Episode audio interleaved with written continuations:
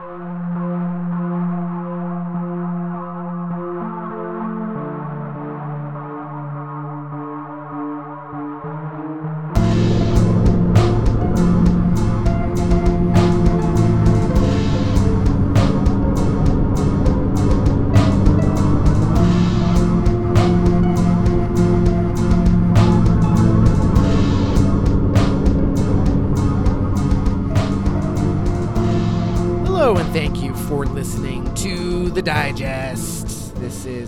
episode 17, and this episode's double feature is a pair of Italian cannibal films. We're going to be talking about the notorious Cannibal Holocaust, as well as another Italian cannibal film that came out on the heels of Cannibal Holocaust, Cannibal Ferox. It's going to be huge. It's going to be sick in more ways than one. Can't wait. First things first, though, let me introduce my co hosts. That was Paris that went, wow. Paris, how are you? I went, yeah, in a in a Oh. kind of a uh, uh, uncomfortable way, one might say. Uh, and also, hi, it's me. I'm here. hi, Hello. hi, hi, hi, hi, hi. And Travis, what's up, my dude? Yo, yo, yo. What's up? Cool intro, dude. Thanks. I think I'm going to stick with that. Travis sounds so fucking over it. so these were my picks. I picks. haven't even started. Yeah, he's really setting the stage, setting the mood. Um, yeah. so these were my picks. Um, apparently, I have a reputation on the show for torturing my co-hosts, and it sounds like this was no different. But I'm excited to get into it. Um, these were first-time watches for the both of you, both movies, right? Travis, correct? And Why would I ever subject myself to this garbage? well, you know, film. You're a film buff. this is uh, Talk about checking a box. Jesus Christ. yeah. and uh, Paris, you had you had not you weren't familiar with these films prior to me bringing them up, were you? Or or were you aware yeah, so of Cannibal I never Holocaust? s- I had never seen them, but I think it was maybe on some like I love the 70s or something like that on VH1 where I had actually heard about Cannibal Holocaust before, only in like kind of the some of the controversy surrounding it. I was like, why the fuck was that featured on I Love the 70s? They were Cuz riffing, it dude. went through it went through like everything in pop culture at that The time, good, you the know, bad, and and the it was yeah, exactly, exactly. And so it was just like this was a weird moment in the world, I guess. Well, so I guess we'll, I'll start by providing a, a little bit of background on on what this movie is. So it's um, let me read the plot synopsis. During a rescue mission into the Amazon rainforest, a professor stumbles across lost film shot by a missing documentary crew. It was directed by Ruggero Deodato and very notorious they call it a, a video nasty. So this film, upon release, was banned in many countries. Uh, it was heavily edited in many countries, and in the mid '80s, kind of had a I don't want to say a renaissance, but it's uh, it as home video kind of blew up.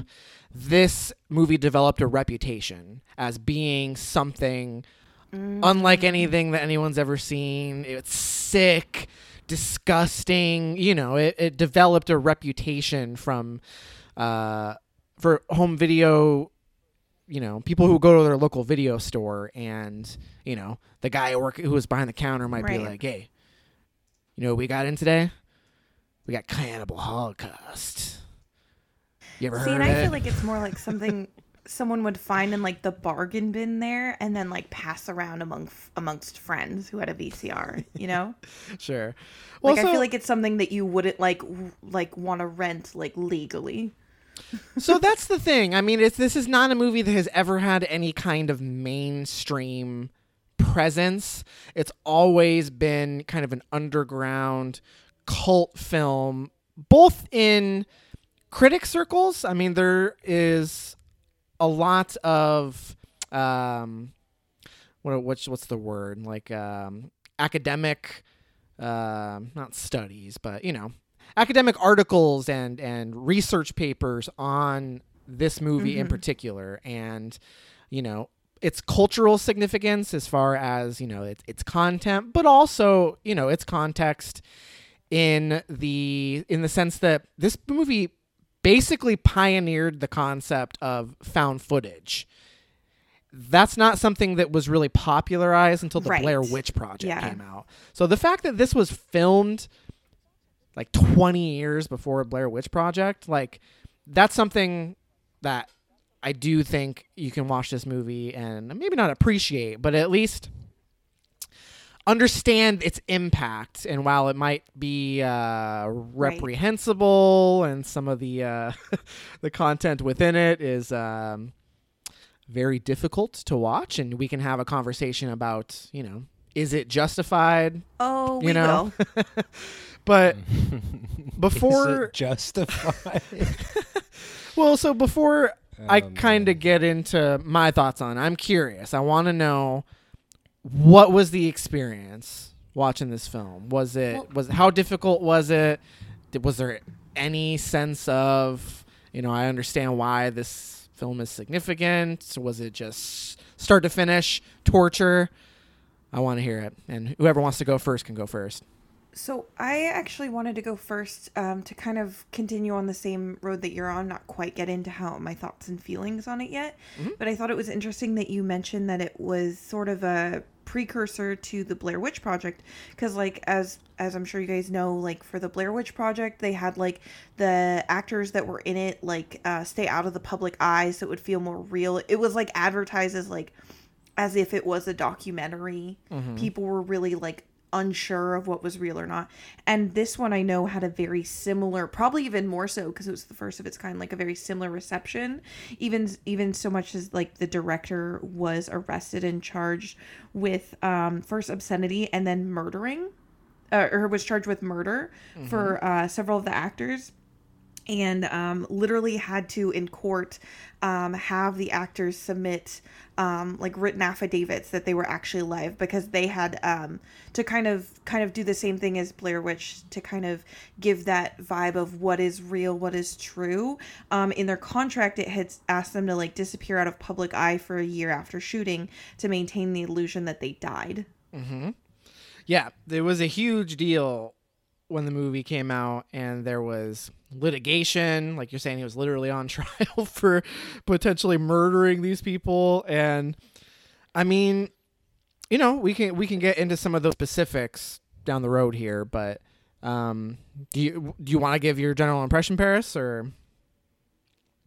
Um, I'd actually rather hear from Travis first. I'm very curious as to what he has to say about this. all right, buddy? Let's hear Okay, it. so sure, we'll give it a little credit for uh, being a pioneer of uh, found footage films, but uh, beyond that, not much for me in this one. Um, and Matt, I'm assuming this one went up for you on, based on your previous score because this movie was made for you. This is like the pure trash, and that's what you love. So. Jesus. Damn, fire. calling him out. no, I mean Matt. Uh, what's the word for it? He uh, Has bad he's taste. a champion of trash. I love that. champion, the champion of trash. Uh, but yeah, it's got it's got everything you'd want in a movie, right? It's got uh, torture, rape, animal killings, uh, cannibalism. Oh my Mhm. god. All the boxes are checked. uh, no, this movie was trash, and uh, it uh, was somewhat disturbing. Although I'm pretty desensitized already, so it didn't really like gross me out too much. There were some parts that were uncomfortable, and some parts that did make me a little upset. Um, but ultimately, I just thought it was kind of boring, and there is some craft to it, but like the the ADR stuff was not into that. Um, Mm. and I don't know, it's just such like a gross movie, and I just don't really get any enjoyment out of watching it.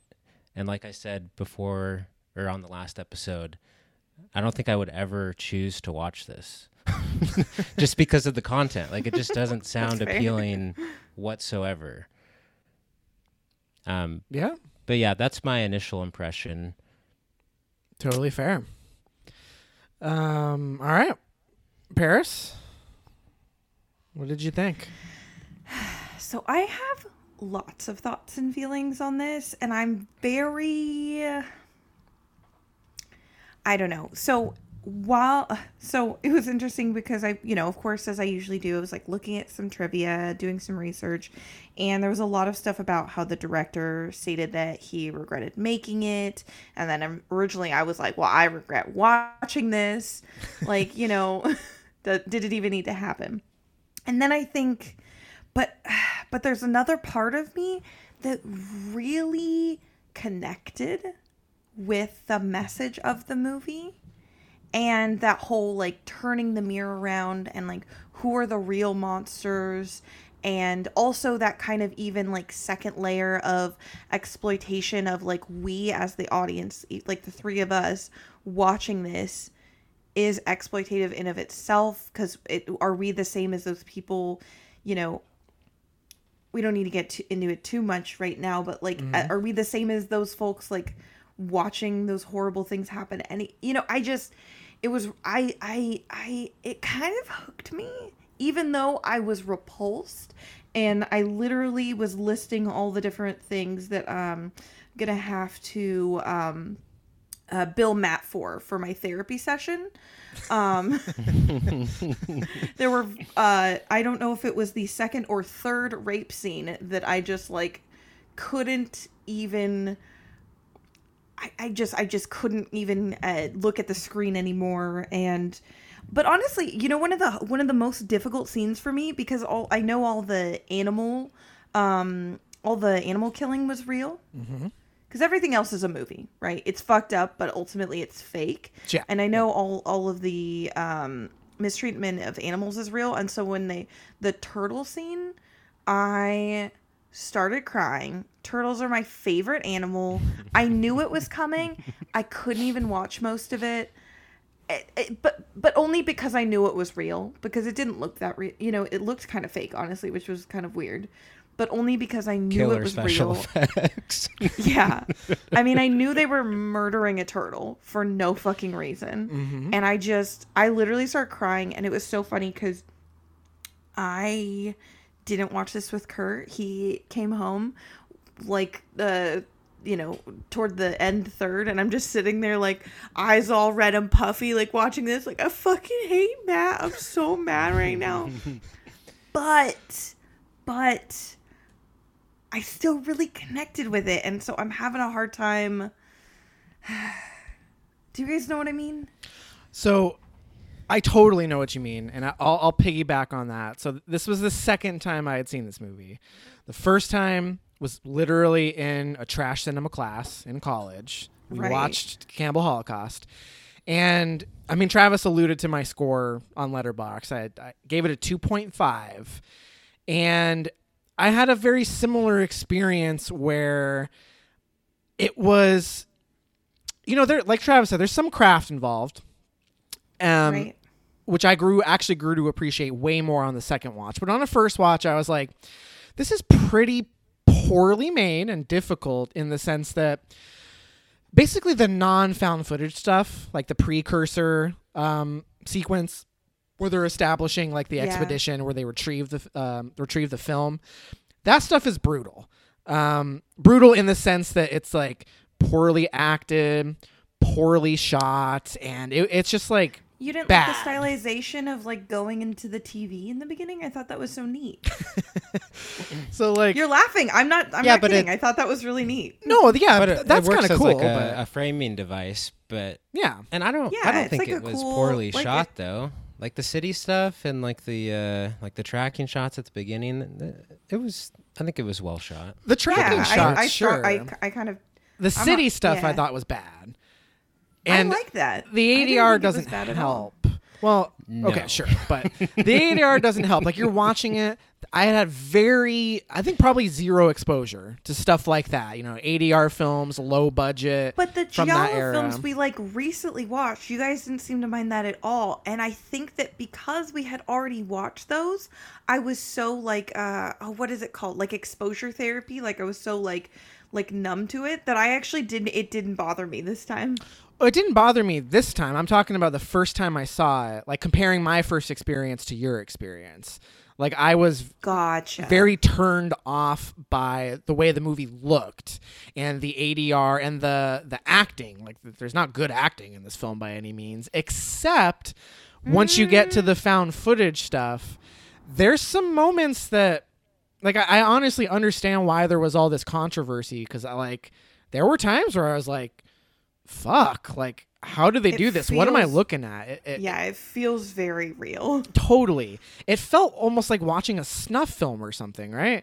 Yes. And I mm-hmm. was very repulsed by that and didn't really care or think too much about like what the film was trying to say. I think I even had a negative reaction because and I'm, s- I still was not a fan of it the You're second saying time. the on first watch. Yeah, but when I so the the message of the movie, the first watch I think was like, "What this is so like you really need to do this to make that point." Kind of reaction to it, you know.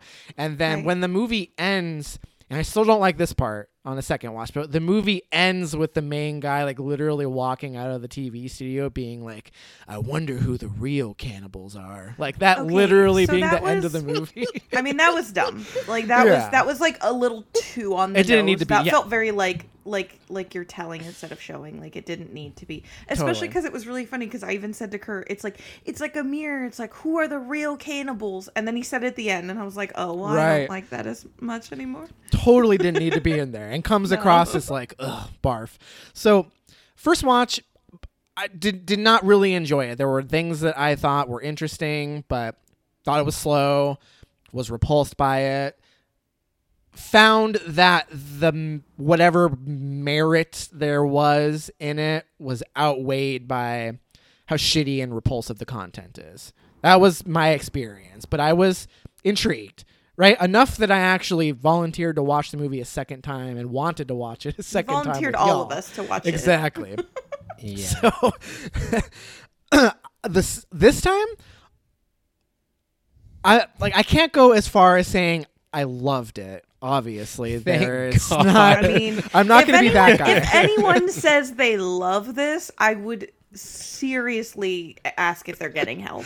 i'm not like, gonna be that are guy you under a watch you know like are you okay do you need help like what's going on totally Just proves how, how metal you are, how many stars you give it. i know dude fucking Well. fuck. we will see how metal we all are at the end I guess.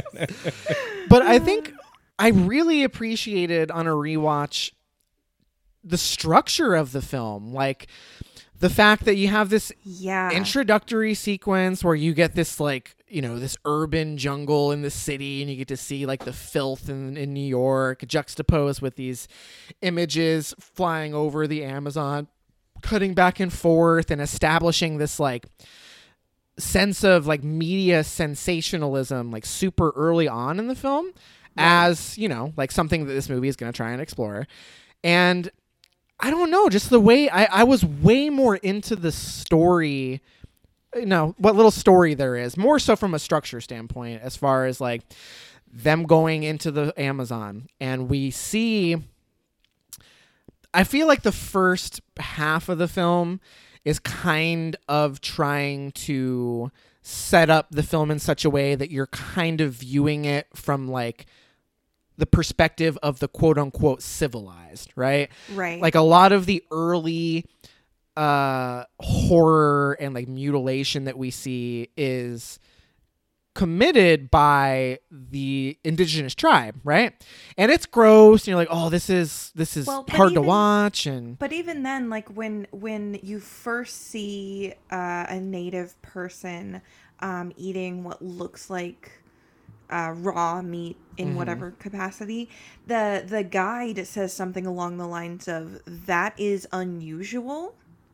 That's got to be something done uh, as a part of a special ritual that that uh, or a special um, not ritual it was another word like that but it, but i i thought it was interesting that even at the beginning they're kind of saying like yes they're doing these things that look horrific but that's not the norm Yes, exactly. And not only that, but even things that are part of the norm, it's framed in such a way that you're meant to understand or maybe not you're not meant to understand, but you realize pretty quickly that what's happening and what you're seeing is part of their culture and there's a reason for it and it may be repulsive through the quote unquote civilized lens but it's establishing this fact that you're here you're a visitor and you may find what you're seeing horrific but it's i'm not going to call it justified but there's a reason for it. You know what i mean i mean? i would Yeah, I, Ferda.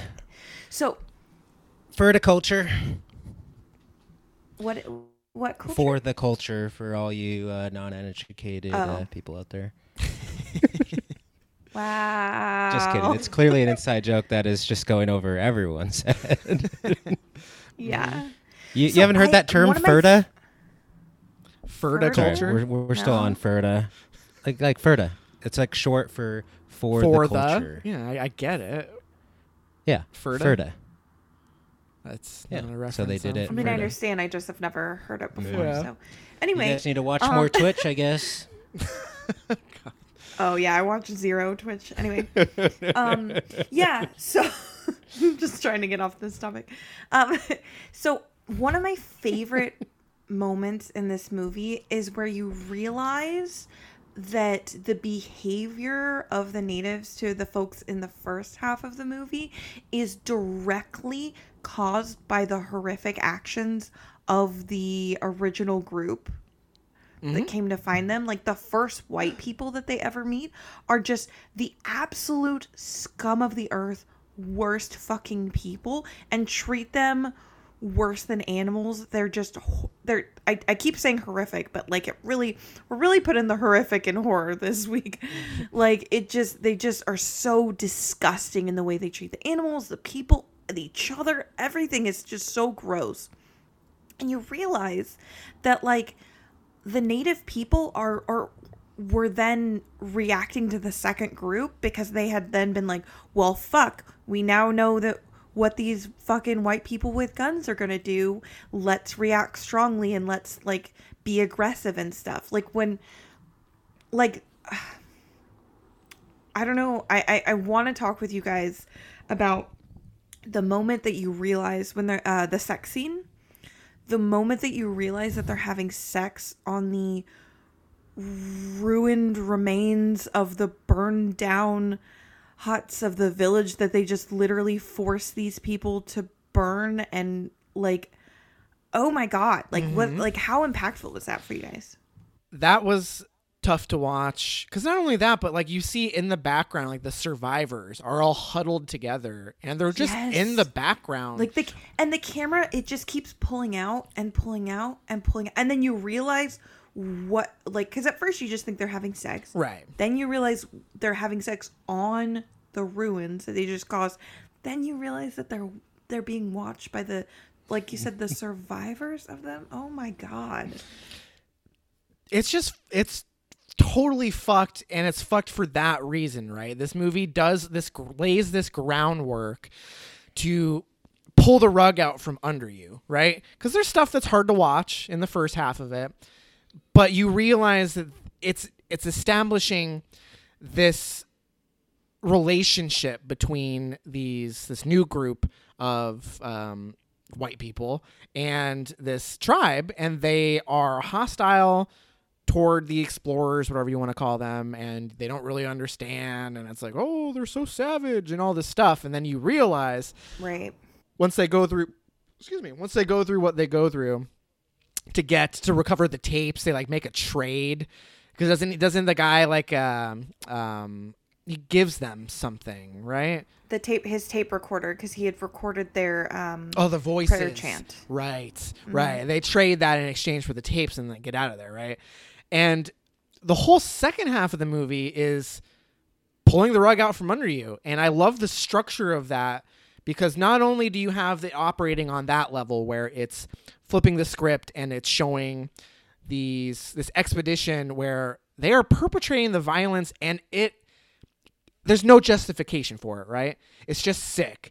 They're just doing it for sensationalism and they're basically rigging the situation so that they can edit it and use clips to show like oh there's look at these people. They're so savage. Look at this. And they're basically creating a narrative so that they can sell it.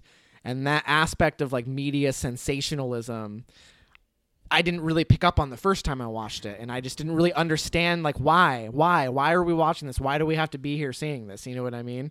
And it wasn't until I watched it the second time that I started to pick up on more of that and really appreciated just how smart the construction of the film is and kind of what it's trying to say. It's funny So, you say I that, Matt, was- because that's uh, that's how I felt watching the entire movie. Why? Why?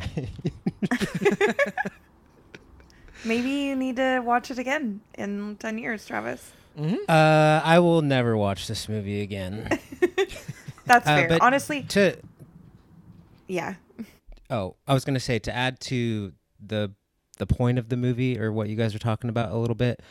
It did kind of give me the same kind of vibe I got, or like the same thing that Michael Haneke was going for with Funny Games, where it's like um, you put this yes. imagery on screen or you know like you make this horrific movie and then it's basically up to the audience to decide if they want to watch it or not and if they get enjoyment out of it or not and then it, like Right. it basically like is like a reflection of the viewer and it's the movie's almost telling you not to watch it but then if you continue to watch it it's almost like you're part of the problem mm-hmm. you know what i'm trying to say Oh no, totally. I think that's definitely 100%. an objective But of the movie. why do you have to kill animals to make that point That to me is the only thing that's like completely inexcusable about this. And I know that a lot of the actors and people that were on the film like were really against it and the director said he really regrets it, but that doesn't change the fact that like that's like just absolutely inhumane and ridiculous and but at the same all. time like that's like one of the most extreme things you could do on film and technically get away with it so it's almost like he was trying to push the boundary as far as he could without like actually killing like a in human real life as being. well. Mhm. Yeah. yeah but So, to me i'm not um, going to really give him credit for that i'm sorry no. Oh, totally. But I mean, to your point, like that is one of the things that this movie is most known for and talked about, and people still watch it. I mean, I know you guys were basically kind of forced to watch it, but like people still watch it, knowing that there's animal mutilation in it. And exactly, like, what does that s- like? You know, that's part of the commentary. Is like, what does it say? That we're now 40 years removed from the, this film being made. And mm-hmm. it's still talked about. There's still you know there are sickos who are like this is a masterwork and it's a, it's a it's pure cinema and all this stuff. And it's like for cinema baby. like it, it, it's it's problematic. And like there are things that shouldn't be forgiven but Extraordinarily. just because it's obscene doesn't mean that there isn't some sort of of value that can be derived from it. Like, yeah, those animals were mm-hmm. killed. That's fucked up, and there's no justification for it. But I mean, you know, we're still talking about the fucking turtle 40 years later. No one's talking about the I don't want I don't wanna cheeseburger talk you about the ate. turtle. You know what I mean? I don't want to talk about the turtle. The turtle I literally rough. cried, you guys. I Yeah. it the scene that scene went on for so long. But I I guess I wanted to Oh, kind yeah. of actually explore something a, a little less uh just well, not less disturbing. Less disturbing in a different way. Um Matt when you were talking about some of like the where it looks into like journalism and sensationalism of journalism and all that. Mhm. It kind of reminded me of I'm not sure if you guys are familiar with this story of Kevin Carter was a photographer who won a Pulitzer Prize for the photo he took of the famine that was going on in Sudan um, in 1993. And it's a really famous photo of a very clearly starving child on the ground, like crumpled up, actually walking on the way to a food center. And there's like a vulture behind them. Mm-hmm. I know what you're talking about. And you know, I'm talking about Travis. I don't know if you're familiar. I do with that. not know what you're talking about. Sorry, can you say Okay, the well, the name of the I can I can the- send it to you. Yeah, so his name is Kevin Carter. Um, if you look up Kevin Carter, like Pulitzer photo, like I'm sure it'll the story will come up. But he actually won the Pulitzer Prize for it in 1994, and then um, died by suicide two months later because there was a lot of like, why was he taking pictures of that and not helping? you know like is it there's like a kind of a journalistic like you you're not supposed to make yourself part of the story but at what point do you become like not human anymore? By not helping someone? Like this this poor child was like clearly starving. I don't know it just kind of made me think of that of like as as a viewer you're looking at this and it on the one hand it's it's such a such an intense photo and i'm sure it got a lot of people like uh to know about what was going on there Mm-hmm. but at the same time it's kind of that sensationalism of like is it is it the right thing to be taking photos of and taking advantage of this th- these people that are actually living their lives there and so i don't know it kind of the the, the message of the movie kind of reminded me of those themes as well Mm-hmm. Oh, totally. And I think when it comes to that aspect of the film and the, you know, does it justify, like, I think ultimately the question about this movie is does it justify its own existence, right? Because, yeah, it's making these profound, to some maybe, points about, um, you know, looking at these, the difference between what the civilized call the uncivilized and the idea that is of a savage like that's constructed by colonizers right to create a narrative about these people so that they can be destroyed and it can be chalked up to oh well they're just savages you know what i mean like that that's part of a white european colonizer um totally History. racist and colonialist yeah Totally. So you you have that going on. You're making these points, but at the same time, the movie is and the Sort filmmakers are into that own complicit exploitation because they did. They flew out to the Amazon and they did film. You know, they they worked with this indigenous tribe, and they are you know directing them, and they're actually a real tribe in the Amazon. And it's like, right at what point does the can the film justify its own existence right because you can make your film be about you know exploitation and sensational media but you are exploitation and you are sensational media. You know what i mean, I mean, so I it's like that's it's a larger question for like all of the exploitation films of that genre and all of the different like subgenres of exploitation like is yeah it's it's sort of showing that there is that exploitation but it's also being exploitative. I don't know. I kind of feel like that's a little bit of a snake that eats its own tail oh it there, well it you know totally what I mean? is. Like, yeah. Because i mean like what what are the options? Like you come out on the side where it's like you know yeah there's a conversation to be had and there's substance to this film and yeah it's reprehensible but you know there's a conversation to be had and there is um, a purpose and it, it is this film art? You know you can land on that side or you can land on the side of you know this movie is repulsive it's trash there's no reason it should exist and neither side is wrong you know what i mean like i was gonna say i kind of strongly strongly am on both sides I had a really hard time with this movie, partially because it is so just like awfully like the images are just so awful, but partially because of that, because I was like, I did not enjoy. I, I anyone that said they enjoyed their viewing of this movie, I would I would seriously take a second glance at, but but I still thought it was good and important and interesting. totally travis Yeah.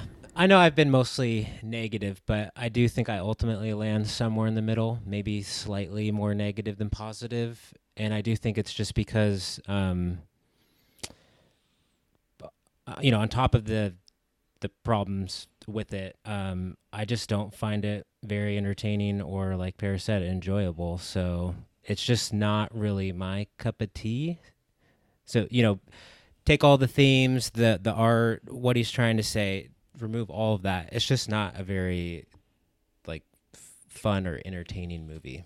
Right. It's and no, not it's every no, movie has to be fun or Definitely not but- that. Yeah.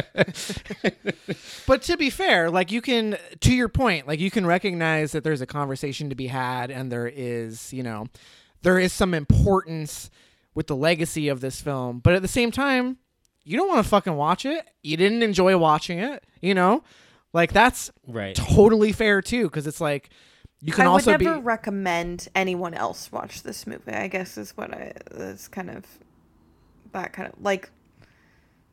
I I just would never want to put this on someone else, Matt. oh god, No, Matt, th- this so was actually the perfect uh, the perfect opportunity to uh, make us watch this movie. So yeah. ultimately to literally appreciate it. force us to watch this movie. I mean, well, I obviously literally we would have wouldn't never otherwise. watched so it. So yeah, absolutely not. So two other two last things I want to mention before we move on. Um, one thing we haven't really talked about, and I, I want to speak to this personally, is the the morbid curiosity aspect of it. Because I did mm, force you guys to watch this movie. I would have watched this movie on my own, even if I didn't watch it in a film class. You know what I mean? Because I've always had that morbid curiosity, and I've always been drawn to, you know, I I grew up watching horror movies. I so at a very young age started getting into like metal that had very graphic imagery, and I've always kind of been drawn to this like exploration of you know the human limits and- and, Nastiness. just just nasty baby nasty and even things like you know as a kid in coming up in the internet age like i was that kid who watched like Two girls, one cup. Well no worse than that like mur- like murder oh. videos like i've seen some of those Matt, murder videos what? Matt, have Oh you my ever seen god, Faces of are Death? you serious? i am serious yeah i have seen Matt. No, it's been. I, obviously, I'm not still on the internet, fucking surfing the web looking for murder videos. But like, as a 15, 16 But year that's old, like a full. I don't. I don't know. I man, know. that's- I've always been I'm that. way, though. reevaluating. I'm reevaluating our friendship. and like, there are things that I would not watch and I would refuse to watch. But like, I've seen some of that stuff. You know, these you get in this this morbid curiosity of like, I I want to see what that looks like. You know, you get in that headspace where you're like, I'm repulsed by this. It's horrific, but I can't help but feeling like I want to see something. You know what I mean? Like, So, it's always I been feel a like that goes me. back to you were like I would have watched this even if you hadn't seen it, even if it wasn't for the podcast. You would have watched it at some point. I would never have. I I appreciate gore in movies, and I actually I, I I like gore if it's violent. I don't like gore if it's like sexual. Sure. Um, if there's any like kind of that element of it, but like if it's very violent, like I actually really enjoy that, or not enjoy. I don't know. Enjoy isn't the wrong word. Uh, morbid curiosity probably is a better way of saying that. But but I never would have thought about because my main thing I knew about this was it looks so real. The actors uh, had to prove that they weren't murdered, and there also was real animal abuse in this. So I was like, why would I watch that? Mhm. I don't know, Travis. What are your thoughts on that? Um, honestly, yeah, I was curious to watch this like back in high school, but I just never got around to it. Um, but just as I've gotten older, I've just am not as curious about this kind of material. It just, I don't know, just kind of gross. Like I can watch it, and sure, I'm slightly curious, and you know, I may feel like I'm missing out if I don't watch it. But at the same time, like, there's just so many other things to watch that aren't this disturbing, and I would much rather Right. just watch one of those things. Like I haven't watched a Serbian film for that reason, and I'm I'm curious to watch it, Mm. and I'm curious to just like check the box, but at the same time, I I just don't know if I can like bring myself to actually push play. Right. and you know that's I, th- I've seen a lot. You know, I've seen Martyrs. I've seen Inside, like the French New Wave exploitation horror. Like I've always been drawn to that. So this is something I, I would have watched on my own anyway, right? So I wanted to touch on the morbid curiosity aspect of it, and then the only, the last thing I want to mention is the music. Did you guys like the music? Because I think the score in this movie is pretty dope and effective too. Like there are some scenes Uh, where that cue comes on, like those that like super like droning score, and you're like, oh fuck, what? I need to look away. Like it's like triggering. You know what I mean? Did you guys feel that way about the score? It it did have some like John Carpenter synth vibes to it. Um, I just thought it was a little repetitive, sure. and then the the like kind of like goofy upbeat beat that like starts the movie. I did like that, even though it didn't really feel like it fit Yeah. the movie. yeah, yeah. But I feel like that was almost kind of the fun of it. Like you feel like everything's fine, no big deal, whatever. Yeah.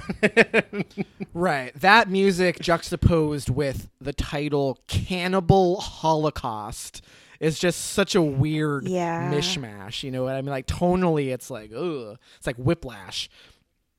I do really like the score though. I, I, I like the music a lot. I appreciated the score more on a rewatch than I did the first time. I don't think I was really I even think paying I- attention to it. I think I prefer the music in the next movie we're gonna talk about. I was Oh, gonna say the same thing God. actually. Are you serious?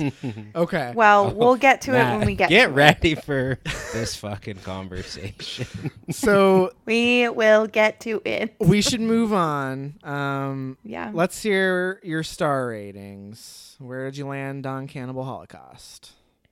I know it's a weird movie to assign a star rating to, but Let's hear it. Um, I will go two. hmm. Wow. Um, I went with four. Whoa, Yeah. shit. you love this. I was trying to. I know. That's why I was having such a hard time because I was like, I don't know. It it affected me in a lot of different ways, but in the biggest way, it it like I feel like it it it affected me in the ways that it wanted to. In the ways where I was like, oh my God, it's like a mirror back to us. And how does this work in it? Like the journalistic ethics. And like, I, I was, it got me, you guys. this movie got me. And despite the fact that I would not recommend this to anyone, and I didn't enjoy my viewing, again, I would say anyone that enjoyed it, like, I, I, I would be concerned for. But but I really like just it it it I don't know, man. It got me. I don't know. I, I yeah. That's all I can Well, at really least- say. At least um, you had a reaction to it. I feel like the worst sin of a movie is when you just feel nothing. Right. Or, or Well, and ha- that sounds like it kind of was say for you, Travis, right? like it was either horrific or boring, right? For you? Um, there just wasn't a lot to enjoy. It was. I mean, I was. I wasn't that bored watching it, but it's just like the subject matter doesn't do anything on an entertainment level. So it's just kind of. I don't know. It's just kind of blah the whole time. So let me let me throw let me throw At this at you. So the main character in the found footage section, everything else about the movie is exactly the same, but you remove that guy, like with the mustache, and you replace him with Ryan Gosling's character in Drive. The anthropologist, you mean? Oh my god! How much Replace does the anthropologist? No, no, no, no. In the found footage, um, uh, the, like the camera. Oh, crew, the, the, guy blonde with the guy, yeah. Jack or whatever. Yes, that guy. Oh, okay. Everything That's else about the movie a, is a the full same. star bump. Yes, and you you have uh, uh, Kavinsky's Stop, Call, Travis. the opening credits. How huge? Now we're talking, baby. um, That's a movie. so uh, I also am going with a four. So I'm surprised that you went that high too, Paris. Wow. but I I think I was also surprised. to your point though, like you, it's not a film that you enjoyed, but it had it left an impact on you and it made you think, and that's exactly how I felt. Like this is not something that. It, this is a movie that I honestly haven't really stopped thinking about since the first time I saw it. right.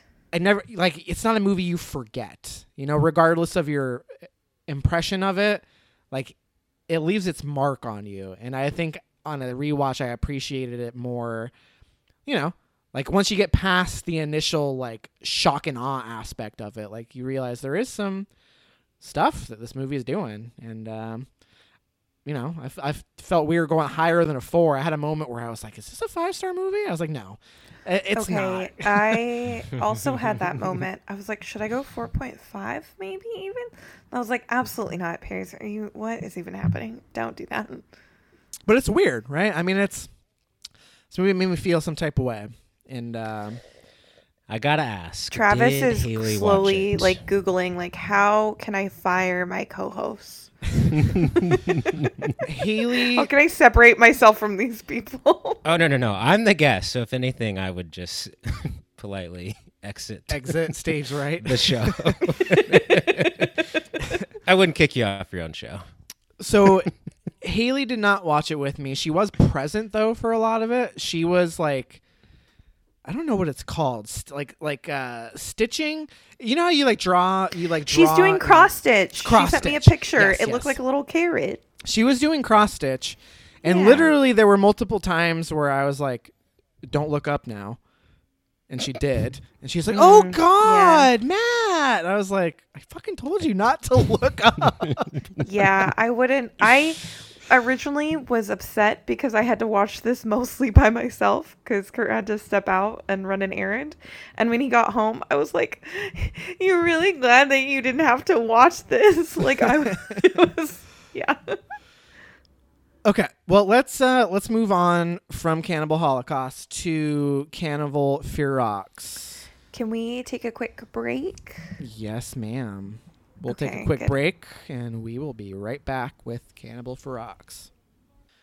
Okay, we are back and ready to talk about Cannibal Ferox. So this is another Italian cannibal horror film released one year after Cannibal Holocaust. And the plot synopsis is three friends set out to disprove cannibalism on a trip to the Amazonian jungle, where they meet two men trying to escape a vicious cannibal tribe. This is written and directed by Umberto Lenzi. And uh, I'll- go first very briefly. This movie is a complete and utter ripoff of Cannibal Holocaust. It's so blatantly Yeah. obvious. And uh, I really did not enjoy much about this movie at all. It's even more poorly acted than Cannibal Holocaust. We're talking like 70s porno level of acting in this movie. Like really Oh, bad. yeah. now we're talking. really bad and just kind of tries to have something to say but just in the most like on the nose like uninteresting way like it's just so much more just i don't know just like a straight you know It's a uh, exploitation film trashier, less artful version of Cannibal Holocaust.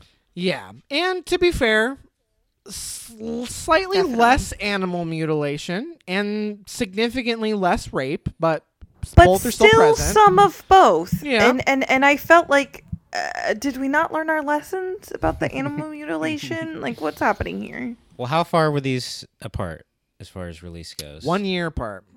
Okay, so they were back to back, Mhm. and they have no relation to each other. No relation to each other, other than that. Uh, Umberto Lenzi was like, "Oh yeah, Hannibal Holocaust, Hannibal Holocaust." there's a there's a Joyce Manor There's song actually- called uh, something Holocaust. It's called Fuck Koalacaust because there's actually a band called Koalacaust that I really like that the drummer from Touche Amore was in, and also someone from Joyce Manor was in slash friends with. It's not a big deal. It's fine. Moving on. Whoa. Just getting into the the punk music trivia on this uh, Italian cannibal. I love episode. Koalacaust. It's not a big deal. It's fine. Anyway, r- rip off of Cannibal Holocaust in pretty much every sense, but I don't know, some decent gore. I mean, there were some moments that were yeah, gross. Special effects were cool, you know, like uh, the gore hound in me was like, "Oh, that's interesting. I wonder how they did that." That's gross. Good for it, you know, kind of thing, but I just I had a very blah reaction to this one across the board. And I'm curious in comparison to Holocaust, how you guys felt. All right, well, don't castrate me for this, but uh, I think I preferred this one a little bit more. But Stop. say- You're No, I literly will getting say- castrated at the stake. Are you gonna feed it to me too? uh, I think Travis. yeah. I was gonna say uh, the only reason why I probably enjoyed this one a little bit more is because I had just watched Cannibal Holocaust, so I was not like in the mood, but I was like Wink. pr- primed, You're right. Yeah. primed for the trash. Um, That's fair. it was a little more entertaining and i did i mean it, it's a bad movie but i did kind of find some enjoyment out of it with just how bad it was like it was one for me it was one of those like so bad it's okay or like you know not So you would see this like midnight special so grindhouse, you know, uh, Central Um, Cinema viewing, let's say. I don't know if I would like drive to Seattle and pay for it and all that, but and I don't know if I would watch it again. But I I don't know, I just didn't hate it. I hate I mean I I liked it about as much as Holocaust. Um I don't know, I think I was just in the right mood for it after Holocaust to not just completely disregard it. I'm not really trying to praise it. I'm just saying that because of I watched Holocaust first that this wasn't necessarily as bad as I thought it was going to be or just my experience watching it wasn't as bad as I was expecting it to be. Yeah. I mean, it, it's definitely has a less serious tone. Oh yeah. I got I got some notes and we'll get into some of the moments, but there are some good like funny moments in this movie. There are, and I'll, I feel like a lot of that is also like the dubbing.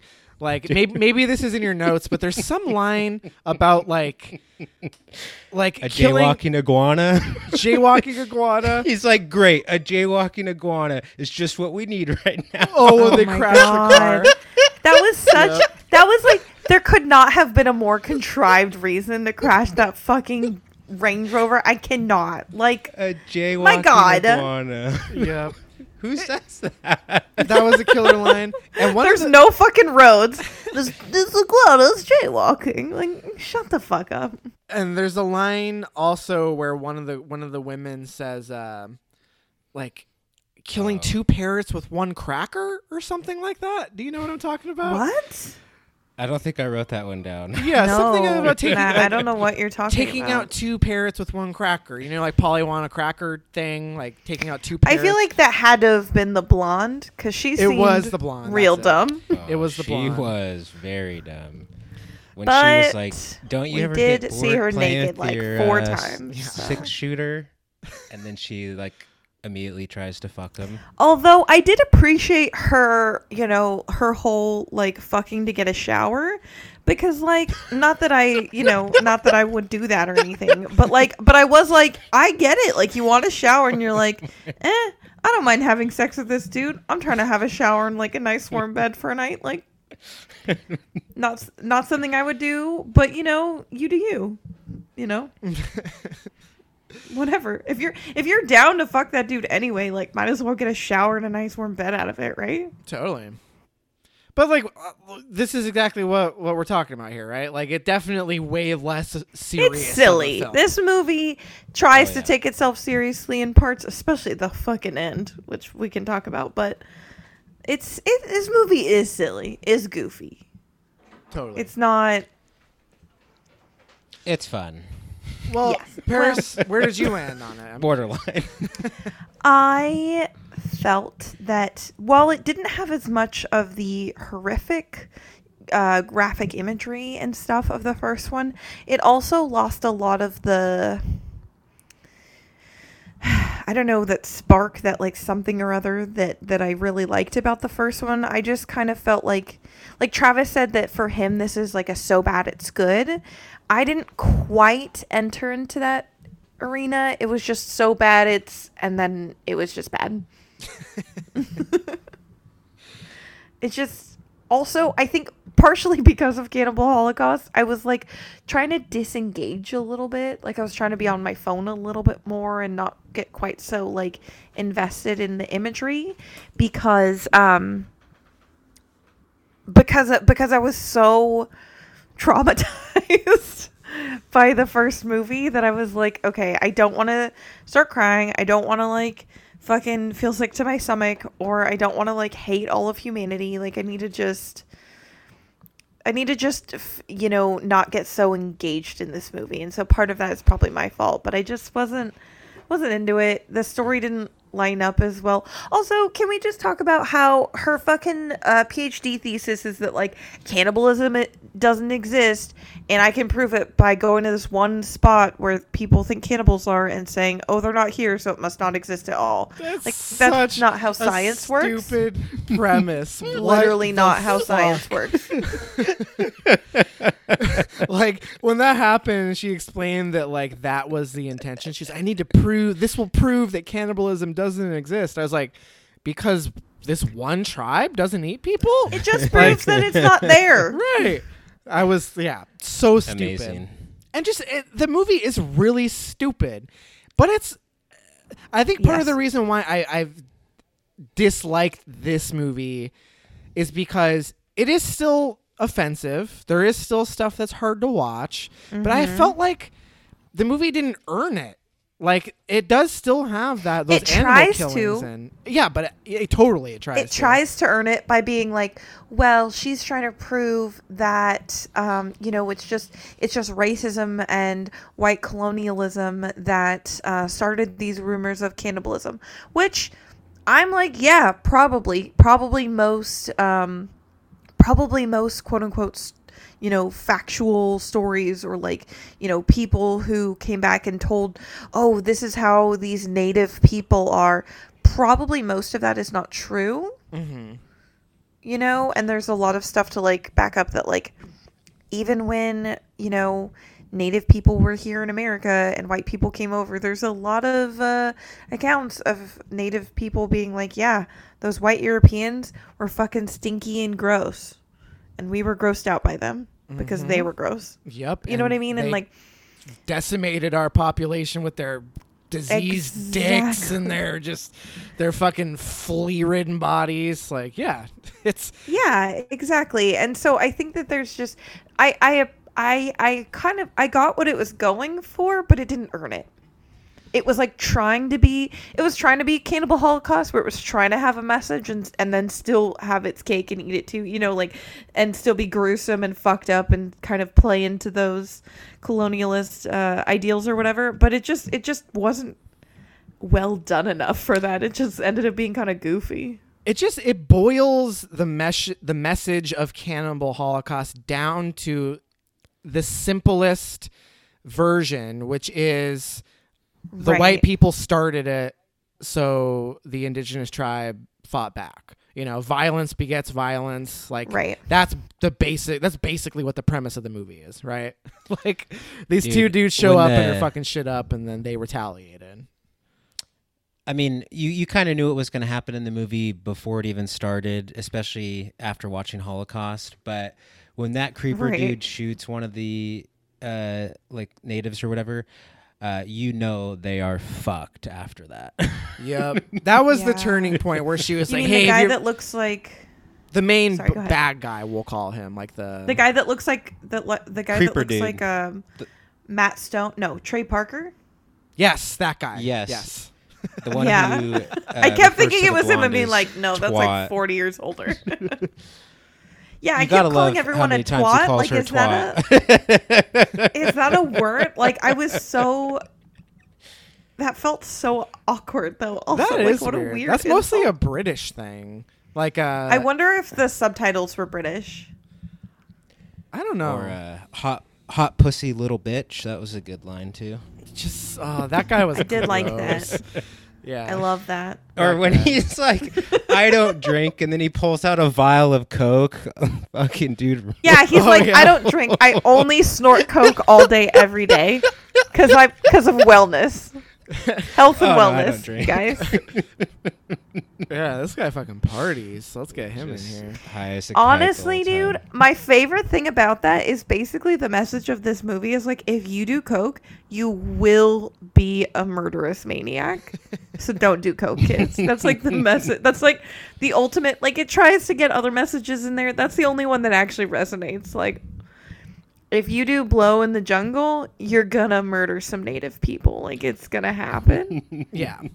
Don't so- We're gonna have a bad time. You're gonna have a bad time.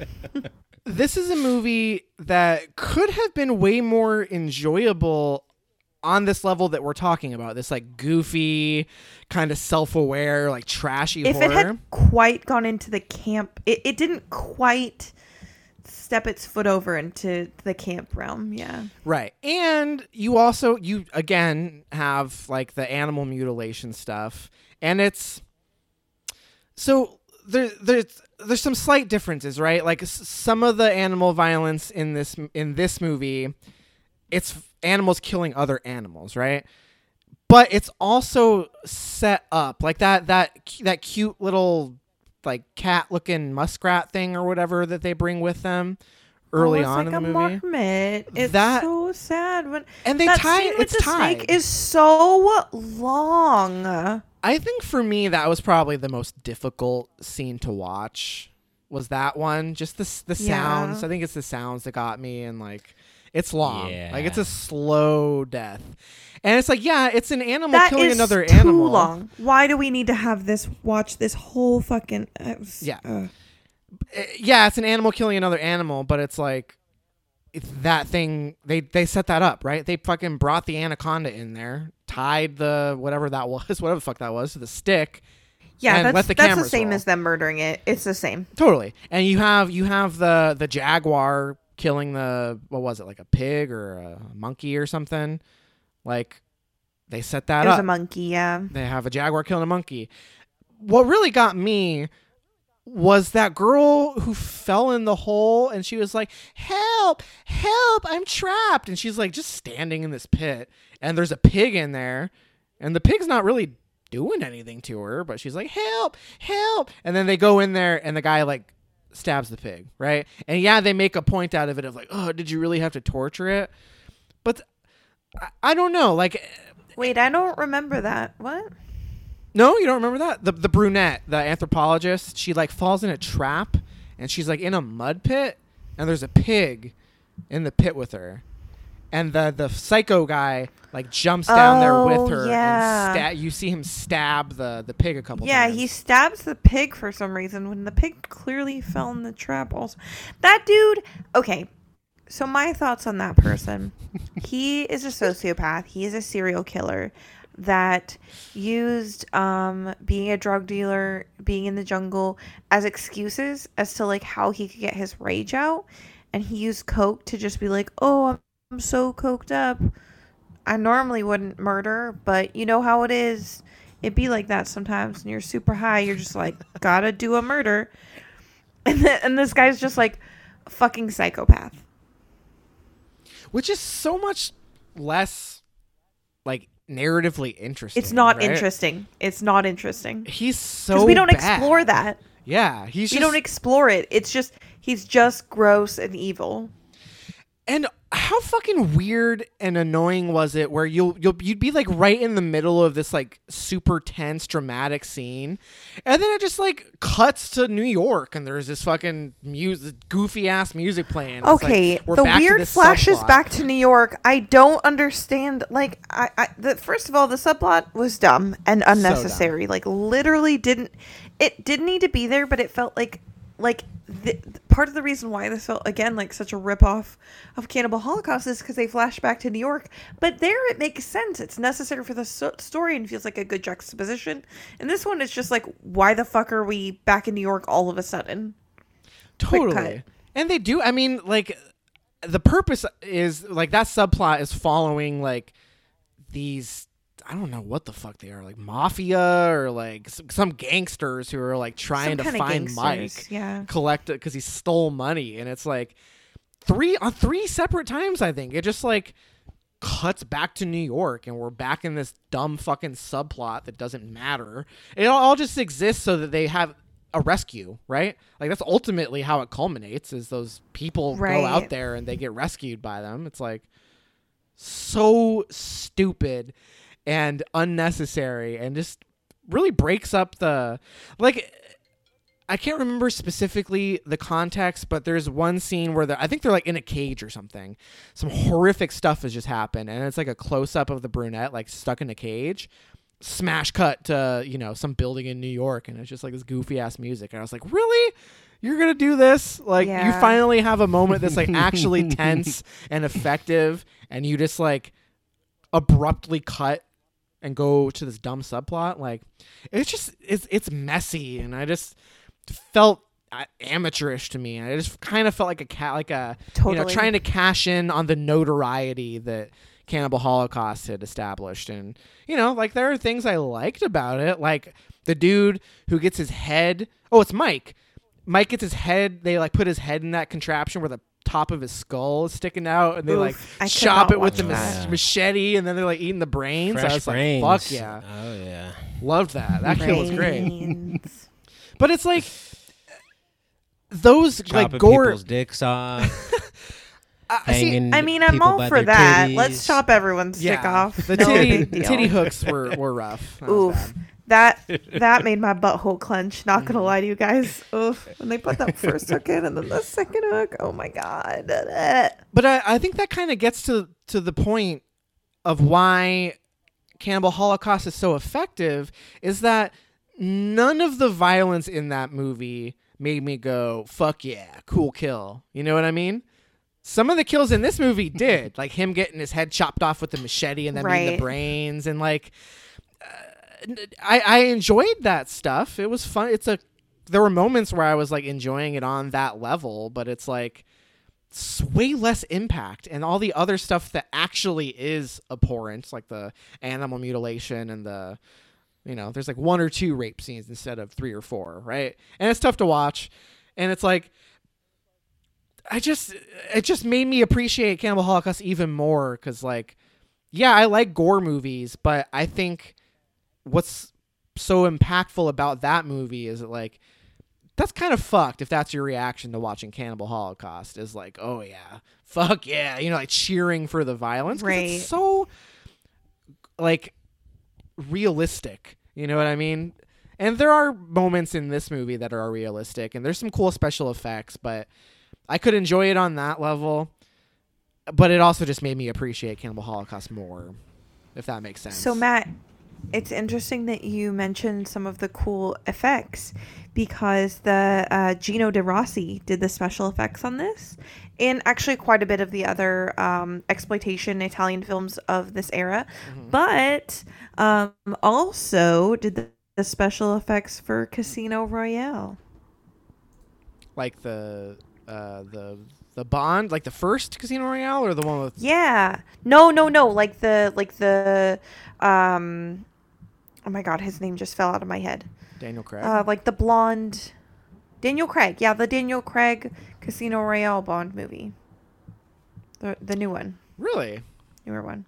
Yeah. I knew, like, I knew he was like, you know, kind of well known, but I didn't like ever click on his Wikipedia or anything, right, to like see uh, his credits. I just know that like the special. I just thought what a storied what a storied career, you know? right? He went from these like shitty Italian cannibal flicks to like a sick ass James Bond movie. Good for him. You go, Giaberto, or whatever. um, Gino De Rossi, but that's fine, Gino I guess. Fucking Whoops. Matt's racist. It's Someone not a big else. deal. No, no, no. I'm looking at uh. Wait, no. His name, his his actual name is Giannetto. Giannetto. Okay, but he goes by De Gino. Okay, well, whatever. Yeah, Gino De Rossi. That's not what you said. It's not racist to call a guy by his real name. That's. we should move on. Yep. Um, we haven't really talked about the music, even though we said we were going to. It sucks. Let's move on. no. You guys really like like the was- fucking music in this movie? The music in this was Yeah, it was actually giving the me, only, uh, maybe the only thing I liked about it. Oh my god. It was giving me Goblin vibes. Goblin, Not- not as Goblin good. Dick. Yes. No, I, But- I, I 100% agree that like really one, cool, like spooky, emotional. Like this movie was goofy and ridiculous and poorly acted, but I feel like anything good that came out of that, the tension was mostly from the score, for sure. Yeah, I'm, I'm being harsh Mm-hmm. on it. It- You know, there were um, what do we call it? Motifs, I guess, that were cool, but Motifs. that the opening song is so bad. Like th- when that started, I was like, "Oh, woof! What am I getting into with this thing?" Like so corny. That's corny. just a, a cannibal holocaust. Co- well, we cannot say that word. Holocaust purist. I might have to He's a revise. he's my a Holocaust denier. I might have to revise my star rating to a five, just as a fuck you to Cannibal Ferox. Matt, don't do that. no, I'm not. If to. if you if you change your star rating to a five, I'm signing you up for therapy right fucking now.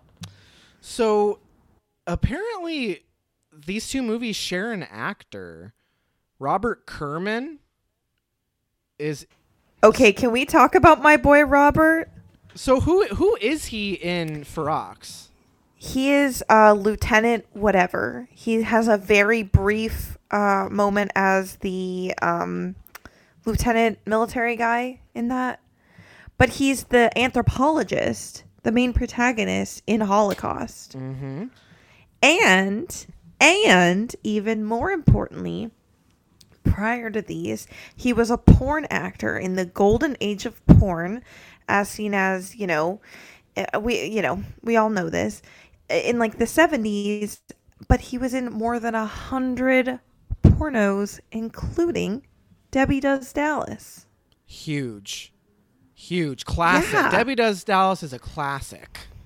This guy It's a classic. It's one of the few X-rated movies that came to mainstream, and like, I mean, we see his peen in Holocaust, and I was like, okay, but I was shooketh when I found out that he was like a porn star, not just a porn actor. This this man was a full-on porn star. This is like Dirk Diggler status. Yep, you saw him in Cannibal Holocaust, and you're like, "Damn, homeboy, you're in the wrong line of work." And then you realize, "Oh, nope, you are in the right line of work." but you realize that he was already doing porn. Gonna be honest, I thought his dick was a little small, but it was soft. So give know, him a need to get break. into. He was fucking tied to a like a cross looking thing, stripped down. No. Oh, no, no, no, no. you're when talking about the river, the He's naked river in the scene. river. Yeah, yeah, yeah, yeah. When he's naked in the river, he just has a little floppy penis. it was probably It's cold gonna- water. It's a little guy. Give him a break. Well, I'm not. That's. I wasn't saying anything negative. I'm just saying it wasn't like, oh, this dude should get into porn. I was like, oh, he has a regular penis. So, uh, well, did you do your research, Paris? I have not. Oh, oh my god! I didn't look at his porn penis. I should. uh, after after we're done here. This is, oh no, we got to do it live on the show. This is only the second time. Yeah, I'm doing it right porn on- now. So, what, On uh, he don't look him up now. He's he's not an attractive man now. he Yeah, dead his now. Letterboxd picture. Oh, What are we, are we? What are we doing? Are you guys actually looking for Robert Kerman in action? I looked up Robert Robert Kerman Kerman penis, Peen. and Google is not. I'm gonna be gotta turn honest with you safe guys. Search off. I mean, it should be off. We don't need to. I, I feel like we're probably Paris doesn't know how losing anyone that porn. could possibly She be listening to this. Types in boobs. Big boobs. B zero zero BS. Is that that how you do it? into Google, see what comes up. sex question mark question mark question mark? I'm a 13 year old boy. I'm sorry, you guys. It's not a big deal. Um. Okay. Are any other thoughts on Cannibal Ferox before we wrap up this episode? Nah. I'm spent. Dude, Robert Kerman was in Spider Man, Sam Raimi's Spider Man. I wonder what he. Okay, but who he like, was in as there. what role? I'm trying Yeah. to find that out. Yeah, it was like one of his one of his late late roles. We are just off the train here, but you know, Robert Kerman's a you know a classic actor along the lines of uh, He's a um, legend. You know, uh, Yeah, he's Cary amazing, and we Grant should all and follow uh, his career. Jimmy Stewart. Oh you know, yeah, right up there with oh those guys. yeah, oh yeah. Just like a little bit later and a little bit more uh, porn, but yeah, he's a star. he deserves to be in the same conversation. Is all I'm saying. um, I don't have anything else to say about Cannibal Ferox. Was there any other points or Jesus, thank God. trivia you guys uh, wanted to mention on it before we uh, give star ratings for this one? No, but I will ask No. a question, mostly to Matt.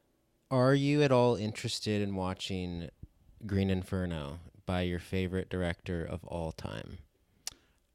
Yeah. The- maybe the Green Inferno. Okay, the we Green didn't Inferno. we didn't touch this, but I was shooketh that Matt was so into this and fucking Eli Roth, Matt's arch nemesis. No, Har- Harmony Korine Is is my so- arch nemesis. okay, okay. To be fair, to be fair, Harmony Korine is your, but Eli Roth is like the person that like you number two. would be a jock, and he would you would like make fun of in an '80s, like you would rag to the point of like trying to murder them in an '80s movie. Like Har- you hate Eli Harmony Roth. Korine is the Joker to my Batman, and Eli Roth is like, you know, Two Face. Two-Face. You know. but yes, I I would watch it, and I am curious to watch it, just because like that's literally his like, you know, he's so inspired by the Cannibal Holocaust, and he uh, literally. Yeah, took the you took the term. him, so like why?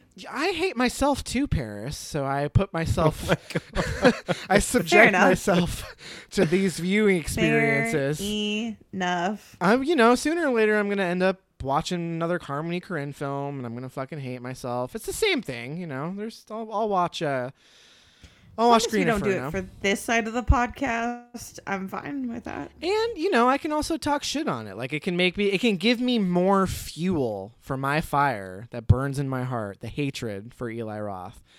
You know what I mean? Because I can just like, if I hate it, I can be like, this fucking guy took what was good about Oh God. Cannibal Holocaust. Maybe I so don't want you to watch speaking Green of Inferno. speaking of Matt's terrible South Park impression, should we do our star ratings? Maybe is that what we should do now? Let's do it. Yeah, Let's wrap her up. Two point five stars. two stars. I can't go baby. higher. I can't go higher than I did for Holocaust, even though I did say at the start of this review that I did like it a little Yeah. more. So two stars as well. Buck yeah. Good job, Travis. I was worried. That's that's the ceiling for was these movies. worried. Two stars. That's fair. I that's that's a fair assessment. I was worried that you were gonna go higher on Ferox, and I was like, no, that's that's this is not a good movie. I almost did it just to be spiteful or to play contrarian, but you know, got to keep a little bit of credibility. So Totally. Well, so uh, which uh, which two uh, cannibal films are we doing next? You guys feeling uh, the Mountain of the Cannibal God, maybe paired with uh, Zombie Holocaust? Matt, this is or- not the first time you We're you've changing the name of the cannibal pod, movies either. Cannibal like Hills Have Digest. Eyes. Jesus, I will uh, submit my resignation letter on Monday. Massacre in Dinosaur Valley, billed as Cannibal Ferox too. Huge. What? Okay, This could be actually, huge. before we go on, That does do we sound know what interesting. Ferox means? I have no What does Ferox I, I have no idea what Ferox means. That's they say it a couple question. times in the movie. We've been saying it. Like, what does it mean? Ferox. There's no way to know. Let's It's see. fine. Cruel, defiant, arrogant. So cruel. Cruel, Cool. cannibals. Cannibal Yeah. cruel. Cannibal cruel. Cannibal cruel. Good good shit. Good shit. All right. All right, that's going to do it for this episode. Coming up on the next double feature, it is Paris's turn. Why don't you go ahead and let the listeners know what we got in store for them? Yeah, um, it is my turn. And for the next episode, I wanted to go with a theme with it's all fun and games until someone gets hurt. And for that, I'm doing Saw, since, uh, you know, Spiral Book of Saw uh, is coming out um, right now, is out in theaters right now. Um, Saw is on HBO Max and Hulu for free. And then I also am going to pair that with Cube, which I have not seen but feels like the original Saw and is available for free on Prime, Tubi, and Vudu. Oh, yeah. Cube Thanks. is a very good movie, What? from memory at least. Very I love I'm excited. dude. All right. I Can't wait for this. I have heard I've heard Jesus. mixed, so I'm That's very pending excited. rewatch, all right? Pending rewatch. man. You're fucked, bud. I can't wait till next it. episode. we all know Cube 2 is superior to Cube 1, but let's You save heard it. it here Let's first, save it for the pod. Travis loves Cube. It doesn't matter what he says next time. um, no, it still holds up. We'll see. All right. Hope so. That's going to be next. Saw, Cube, get hyped, follow along. Paris told you where to watch them. Fucking watch them. Join in with the fun. like to give a special shout out to Kurt Morin for supplying the theme song to the digest. Thanks again, Kurt. Check the show notes uh, for a link to some of Kurt's work. That's going to do it for this episode. We will be back. Stay spooky. Stay scared.